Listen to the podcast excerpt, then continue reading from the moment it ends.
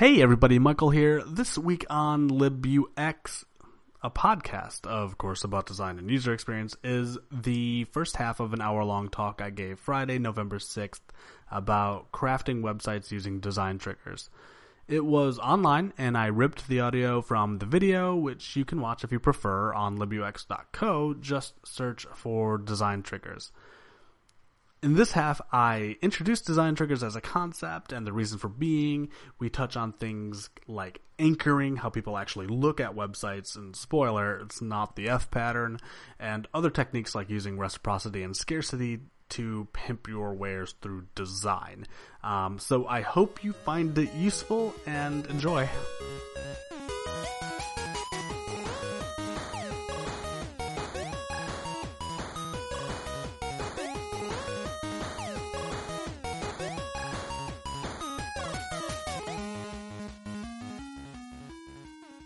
I am thrilled to introduce to you Michael Schofield. He is a front-end developer slash librarian specializing in interaction and user experience. He writes a ton and speaks at a variety of conferences about design triggers, responsive web design, lean code, content strategy, user engagement, and pushing the live web forward. So welcome, Michael. We are thrilled to have you here today. Hey everybody, thank you so much for making time this morning, especially if you're on some other coast than mine. Today we are going to be talking about design triggers, um, which are um, they're patterns, um, pat- like kind of like layout patterns that are really meant to. I don't mean to like read my slide. I promise I won't do it all the time, but they're meant to appeal to behavior and these cognitive biases that we've observed in users. And the reason being that big data and this user experience boom that is kind of blossoming in the library land right now is providing a lot of information about how people actually use website, which designs work, which don't, and although it can be a little creepy, how it's possible to use this knowledge and cobble together an effective site that is sort of designed to social engineer your users to a specific action. And for design triggers to work effectively, it requires that we approach making library websites by considering not their aesthetics, but their efficacy. Does it work? This differs from whether the design functions and meaning like does you know is the carousel moving around on the website are people able to interact with the menu it differs from whether even like the website is responsive or not what it asks us to consider is the business use case of the web page. What does the web page exist for? And whether or not that works. So this, in my, in my little quote above, you know, does a carousel turn clicks into cash? This isn't totally relevant to um, library specifically, um, but you know, what what information isn't do we present in these carousels, which really don't work anyway. But let's say they do. Is the carousel effective at promoting event and actually getting people in the door? Is it effective at promoting a database and actually increasing usage? And you know, the answer is kind of probably not, at least in that case. But that's because we know because we can plot both qualitative and quantitative data that we use to determine the measure of an overall user experience. And what we're looking at here, I'm not going to like belabor it too much, is just one of the many models that we can use in user experience design to determine the quality of a feature. This is actually called the Kano model, um, and it was made in the 80s to detect or to determine which features are valued by the customer experience. And it, um, there's a lot of cool things wrapped up in it. We don't have the time to go over it, but um, it basically shows that, oh gosh, like these excitement generators, these really cool features that we put in over time, they become basic expectations. So um, it tracks like a life cycle of an application. And the reason that it's important to plot these things is that the, is that the value of the user experience is certainly holistic. It is easy to use. Does it have utility? Is there demonstrable need? Is it easy to navigate? Is it accessible, credible, secure, desirable, ethical? And we care because the a good user experience is good business what we're looking at is Ben Thompson's um, aggregation theory, which describes how before the internet, in very simplistic terms, I'm sure, but before the internet, for businesses and organizations to really set themselves apart successfully, they had to aggregate or control two of three really broad aspects of, of a business or a brand. So before the internet, it was really important to control both the production or the supply and the distribution to make a, to make a change, leaving the other aspect, consumers and users, there, uh, important, but really outside of the equation. What happened after the internet was that uh, distribution became um, for many products, specifically digital ones, um, just free. So they had to control both the production or the creation of content and the user experience. What this is showing is, like the quote says below, that good UX is a good business, and we can see this modeled in many different comparisons in the real world. Uber is far more successful than Lyft because it is easier to use. It's put they put the effort in making the user experience wholesome. Facebook is more successful than everything that is not Facebook. Airbnb is more successful than hotels, um, or increasingly successful. They're the fastest growing businesses. Again, let's just take that good UX is good for business for granted, as again, that's another topic for a later time, but it requires that we then determine the business of the library website. Many, many librarians are fairly I'm not sure it's controversial, but many of you may feel that it is not exactly parallel to consider the library as a business, but substitute the word business for mission or whatever. Um, and what we need to do is determine the business bottom lines of why the library website exists.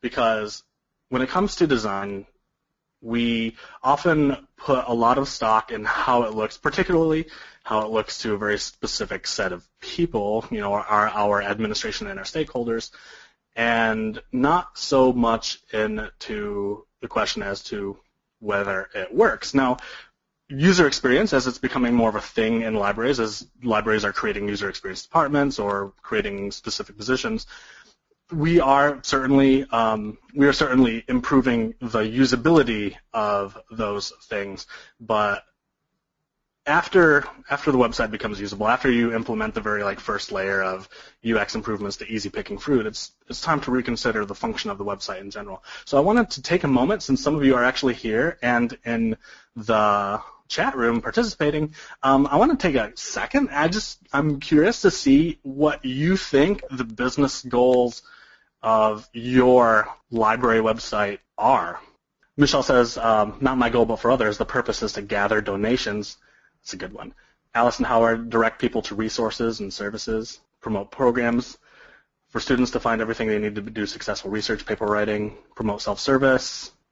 These are super good. Um, when we presented this uh, a couple days ago, the answers were a little bit more different. They were more like they're more broad and kind of mission language, right? To alert people of our services or whatever. But like when I think about the business goals, I think I try to correlate the existence of the website directly to the metrics that we use to determine the success of the library, the increase or decrease of our budget. So um, these are just examples of those that I think are widely applicable in uh, the library world. And uh, you know, being like the website exists or a page on the website exists to create more users, right? To improve the the number of active users in the system, so increase public library registration, increase the actual use of databases and other online resources because the use of those databases determine whether or not we A, keep them, and, you know, B, have budget, whether it's not approved, whether or not it's approved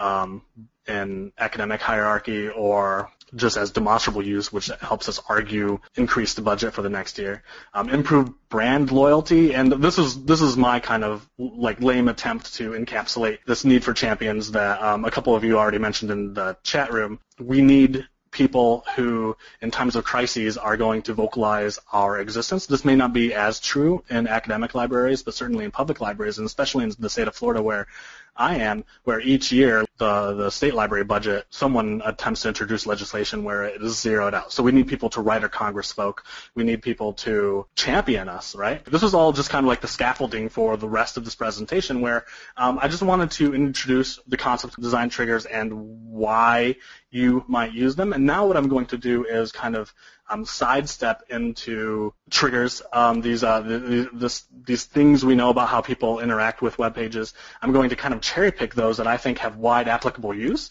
um, and then show some examples and talk about them. But there are a ton, and at the end I'm going to make sure that you all have um, some links so that you can see how many there are. Some of them are pretty loose and might um, arguably be common sense, but um, others are pretty cool. The first one that I think is um, potentially the most important, which I think it makes sense, is um, this uh, this trigger that is referred to as anchoring. So what happened was that for um, uh, in MIT there was a class exercise where business students were asked to write down the last two digits of their social security number. So let's say like one and four. Um, then they were shown a few different items, you know, like a bottle of wine, some chocolate, a book, a keyboard, um, and then asked whether or not they would pay those two digits, in my case, one four, for each item. So would you pay $14 for a box of chocolate? Would you pay $14 for a keyboard? And at the end of the exercise, each item was auctioned off. So this demonstrated um, uh, academically in research that the Social Security number value acted as an anchor, and students in the top 20% placed bids 216% higher than students in the lowest. So we can use anchoring in visual design um, and use layout strategies to intentionally draw our users' attention to one or more pieces of information that we want them to base their future decisions on. So that's the idea. It's not just draw someone's attention to this event. It's draw someone's attention to a first a, a first impression making punch in the gut. that sounds terrible, but um, but I think you know it's what what we're trying to do is set the tone for the the following experience. Now this can be kind of difficult given what we know about how people, or given given what we know about, the the declining importance of the homepage in libraries and other web industries, but we should be mindful that the initial information we display on any page and could potentially create unwanted anchoring. In this first example, this is one of the first library websites I made many moons ago. The anchoring, I think, is not uncommon to many other library websites, specifically public, that we see. That basically it's the name of the library and it's the search box. Um, and down, then down to the right, we have some hours and some social stuff. If you were to see this on any screen, for the most part, this is a full, uh, basically a full fold image. It detects the height of your browser and, and does some of that. Um, so this is what you see. This is the first thing you see as soon as you come to the library's homepage. Contrast this with the New York Public Libraries, which this doesn't even include their header um, because everything kind of like above this section is incredibly nondescript. Um, but what this, what like where your eyes are drawn to are these these exhibits, these books, the podcast, the the fact that like Ira Glass and Nancy Updike are going to be featured guests. This communicates something very different from what the Bradford County Library does. Rather than the BCPL drawing attention to search, this draws attention not to the collection, but to the value that the New York Public Library provides to the community. To see kind of the first example in a different way, this is the Des Moines Public Library's website, which um, is not dissimilar from the NYPLs in that they use kind of like a Pinterest style grid below, but where your eyes fall intentionally is on their collection. Even their first few items at the top are collection related. related. So what are you looking for? And then you have titles. Um, you do have events and stuff, but that's not where your eyes fall. These are just demonstrably different messages that are being communicated uh, about basically about what you want people to associate with your library. Is your library a collection or is your library of cultural value? or something like this. Um, and these can be used for anything, but this is just to illustrate the point. I also want to take one um, opportunity to go on a brief tangent about how people read on websites. Um, just looking at this, um, do any of you recognize what the what these diagrams are? okay, so this these diagrams represent um, two patterns that are very common. these are the F patterns and the Z pattern. And the F pattern is arguably the most popular, and it shows um, or it tries to communicate that people look at websites basically from left to right. This is presuming a left to right interface, but people look at websites at the top of the page, and then their eyes fall down the left column, and the bottom, the middle and the bottom right are a little uh, funky. So the Z pattern describes something similar. It's it's how people skim sites. So it's uh it's it's it's a little different than reading. Um, more people actually skim than read. But the big thing that I'm trying to point out here is that these are inaccurate. These actually don't describe how people look at websites, um, which is just kind of like a fallacy that we have perpetuated, like sharing and stuff. What these describe are how people read long-form text. Rather, on a website, a modern website that has a lot of visual elements on it, how people read is described better with something called the Gutenberg diagram. So presuming a left to right reading interface, people will start in the right and they'll drift down to the bottom right. So the top right is, a, is called a strong fallow area, but consider many websites uh, have login information and stuff like that up in the up in the top right. And consider how much stuff, if people designed websites using the F pattern, how much stuff could potentially be in the bottom left. So when there's multiple visual elements on the page, so the Des Moines Public Library or the New York Public Library or all these libraries that are using Pinterest-style grids or just heavy imagery, this describes more accurately where the strong parts. Now this actually describes above the fold. The fold is largely a myth, but like in this case, it's relevant. So as people scroll, this repeats itself. So if you just like paper these on top of one another, as people start to scroll, the primary optical area returns to the top left, etc. Anyway, I just thought it was uh, pretty interesting and just an opportunity for a little education. But anyway, so the reason that we anchor and that we want to set the tone for the rest of the experience is because we have an opportunity then to communicate um, the relative value of library services and products. And I think this is one of the more relevant ones because price is often how people distinguish product comparisons. So, like I said, a lot of people don't like that patrons will compare the library with Amazon or the library with Netflix, but that is denial. This, this is how people actually function. Shoppers often have a right price in mind when they're looking to buy. So like if you're in the store, you know that like this box of spaghetti should be a dollar or less, but this box of spaghetti is three dollars. So there's there's something going on here sale prices are always seem like a really good deal, but if you promote too much in stores, um, it can affect that shopper's reference price and lower it. So the way we can use this is that we have an opportunity, I think, to communicate the services that we offer against the services that everybody else offers. And this is kind of like a unique position in that for the most part, okay, tax dollars pay for this, tuition dollars pay for this. But the reality is that, like, for most users who are unaware of where their tax dollars are going, the things that we offer are free. Now, this is a pretty terrible mock-up in that for whatever reason I used like this bright neon blue background. So let me just read that. Um, it says at the top, everything is free, and the more you use the public library, the more you invest in the richness of the culture of this community. It's just kind of like a little like marketing blurb that I pieced together. But I continue because I use this in an article, so I meant for people to actually read this. But users often have a reference price in mind, and reminding them of the relative value of a library service, which is free-ish, can help institute loyalty not only to the local library but to the idea of libraries in general. Now, on the left, this um, is a kind of a gross wireframe at the top. I think that I let's pretend that some kind of like carousel or recent items that people can scroll through, and on the bottom we have um, images or heavy visual elements that promote some of our newest databases or the databases that we need to push or other resources, right? And if you just think right now about the Gutenberg diagram, you know that the top left and the bottom right are the most valuable positions right here, as long as it remains above the fold.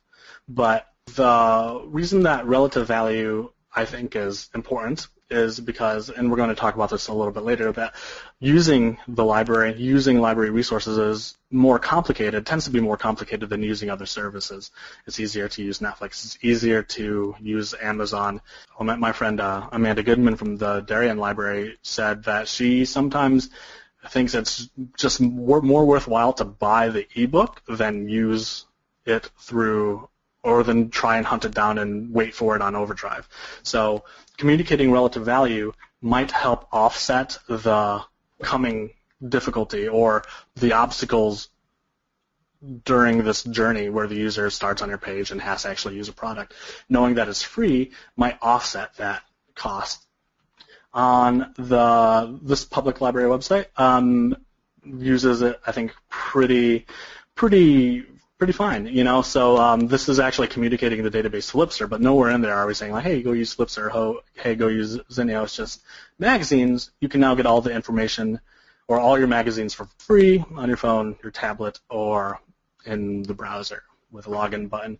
The Chattanooga Public Library does something very similar, in um, the the first screen in their carousel up here is promoting a free high school education. Again, communicating this relative value can be coupled with a trigger that I think is extremely important. I think you all have intimate knowledge of is this notion of scarcity. Like in social psychology, scarcity refers to the tendency for people to place a higher value on things that are really difficult to obtain. Lower value or a lower value on things that are common. So this this value can really like fluctuate as as an item becomes more rare or or not. So we in libraries, I think, can really take advantage of this with um, um, tactics that create a sense of urgency. We can motivate users to act by suggesting that you know an item is a little bit more difficult to get. Now, this might not, this might push against some of our common sense notions that we have about making tons of uh, resources available, but we've been doing this for a long time before we even been before we were even even thinking about websites by having you know two or three copies of a popular book and then a hold list on the back end of that. And a more modern uh, take um, this is a room reservation application. This is kind of like it's it's accidental scarcity. Um, it was not designed with that word in mind. But what you see here is the day Wednesday, November 4th, which shows that already this is uh, this was early. This was before eight in the morning. That already many of the rooms are, or many of the time slots for the rooms are reserved. And those rooms that are reserved through the whole day um, just fade into the background. So what we've found is that that communicating this that this kind of this specific design pattern has done something interesting. So like when someone walks in, they're going to look at it and they're going to be like, "Oh my gosh, um, shoot, my like I can't get room 2051 at 7 p.m. tonight, but I know I'm going to need it tomorrow, and I know I'm going to need it next week, and I know I'm going to need it uh, like a week after that. Now we actually have a, a like a, a, block on how many rooms you can have reserved at a given time.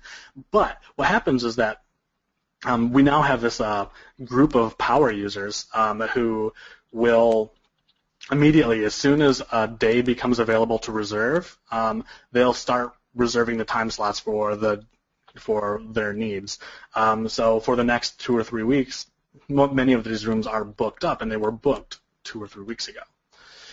I thought this doesn't actually exist, but I thought this was um, an opportunity where I should have um, um, kind of stepped in. I just didn't think about it. So recently, um, the library where I have my day job, we lost our subscription to the Chronicle of Higher Education. We're an academic library, um, but basically, as databases go, its use was fairly low, so we chose to drop it. We could no longer justify its costs as soon as we lost it, what happened was that okay, a vocal minority or or whomever began like um, like f- filling up our comment blocks and you know like talking to librarians because you know faculty and and and alumni especially were distressed that the point that they actually needed to get through the Chronicle of Higher Education's paywall, they could no longer do it upon discovery. So this outcry was such, and we were in a position where we responded to the outcry and we brought it back. Now, I think this entire situation could have been completely um, subverted if knowing that we were going to drop the subscription, we just announced it where people saw it. So this is a little mock-up that I made that showed the Chronicle of Higher Education and then assume that someone who's better at blurbing things wordsmith this a little bit. But the idea is that, hey, we are going to lose the Chronicle of Higher Education because we don't think anybody's using it. So if the Chronicle of Higher Education is important to you, tell your friends this does a couple of things that I think would have changed it. If we could have communicated the fact that we're like whether we had to do it through newsletters or or whatever, or even taking an ad out, maybe that's not worth it. But um, if somehow we got it in front of people that hey, this resource is going away, then its use, I think its use probably would have spiked, or we would have, we would have had people comment saying, "Oh, please don't." But what we are doing is basically asking for use. Now, I failed for this presentation to pull together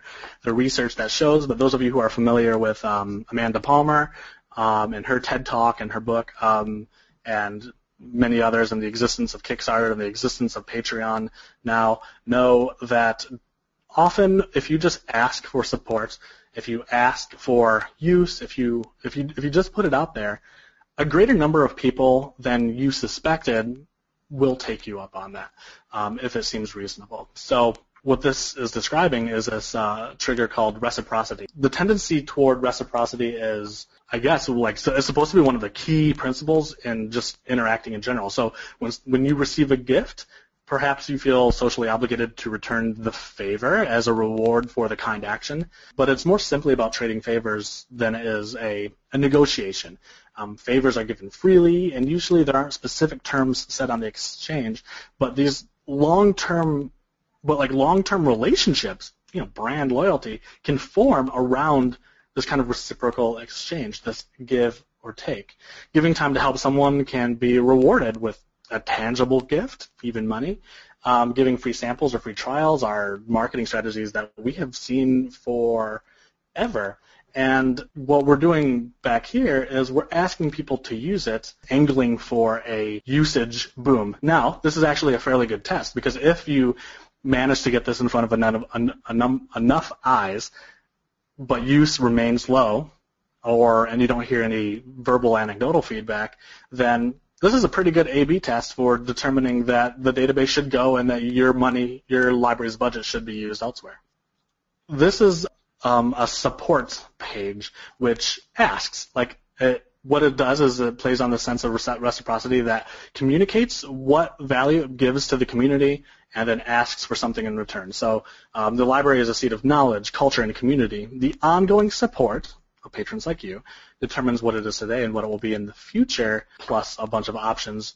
Going back to the New York Public Library, we see this again, where they communicate value that says, hey, uh, we depend on support from generous individuals like you to fund collections, job search resources, access to the internet, literacy classes, all these things that are super duper duper important for many reasons.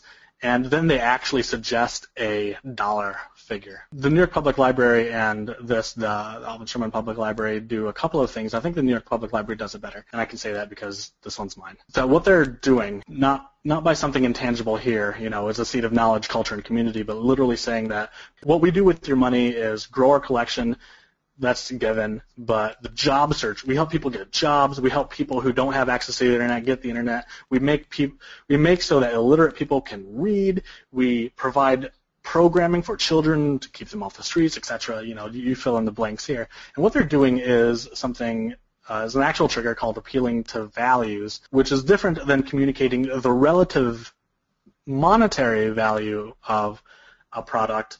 Um, and it's about reaching out to loosely defined sets of beliefs that people have or share. Um, and these values guide decisions and act- actions, right? So you know, our patrons want to know what our library stands for. And, you know, recent Pew research shows that they have an idea idea. But if we're able to emphasize our values and our social causes, we can make these values relevant to, you know, the kind of things that we offer. And in so doing, we can act, this is a strategy for getting at that brand loyalty, getting at that um, patron champion who, like, for communicating the need for support, whether you actually need donations or support in the form of being vocal in local government. Now, this next slide kind of is sad because I have, maybe like some of you, I have a huge list of websites, library websites that I like and I look at, um, and I try to scan to see what people are doing, but um, while you see memes, I think, on Facebook, and you see, and I think it's easy in Google to find a bunch of graphics that show libraries appealing to kind of like social or moral values, like actual libraries doing this on their homepage doesn't like it's just really difficult to find. So I couldn't find an example. The closest was this Phil Bradley version of Rosie the Riveter that we can save our libraries, but I think this is pale in comparison to what is possible. And in fact, when we um, when I showed this uh, a couple days ago, someone in the chat suggested that Rosie the Riveter makes her think about war and, and libraries associate with the military-industrial complex or something. So, you know, appealing to social and moral values can have an unwanted cost. and we are going to leave it right there. About at this time, someone accidentally unmutes their mic and we catch a little bit of their conversation. And this is conveniently around the 30 minute mark, so I'm just going to cut it short. Next week, tune in to hear about using the opinions of your patrons' friends to compel them to an action. And for more this week, there's always a thought provoking article at libux.co, a newsletter I write at the intersection of libraries and the cutting edge web at um, webforlibraries.com.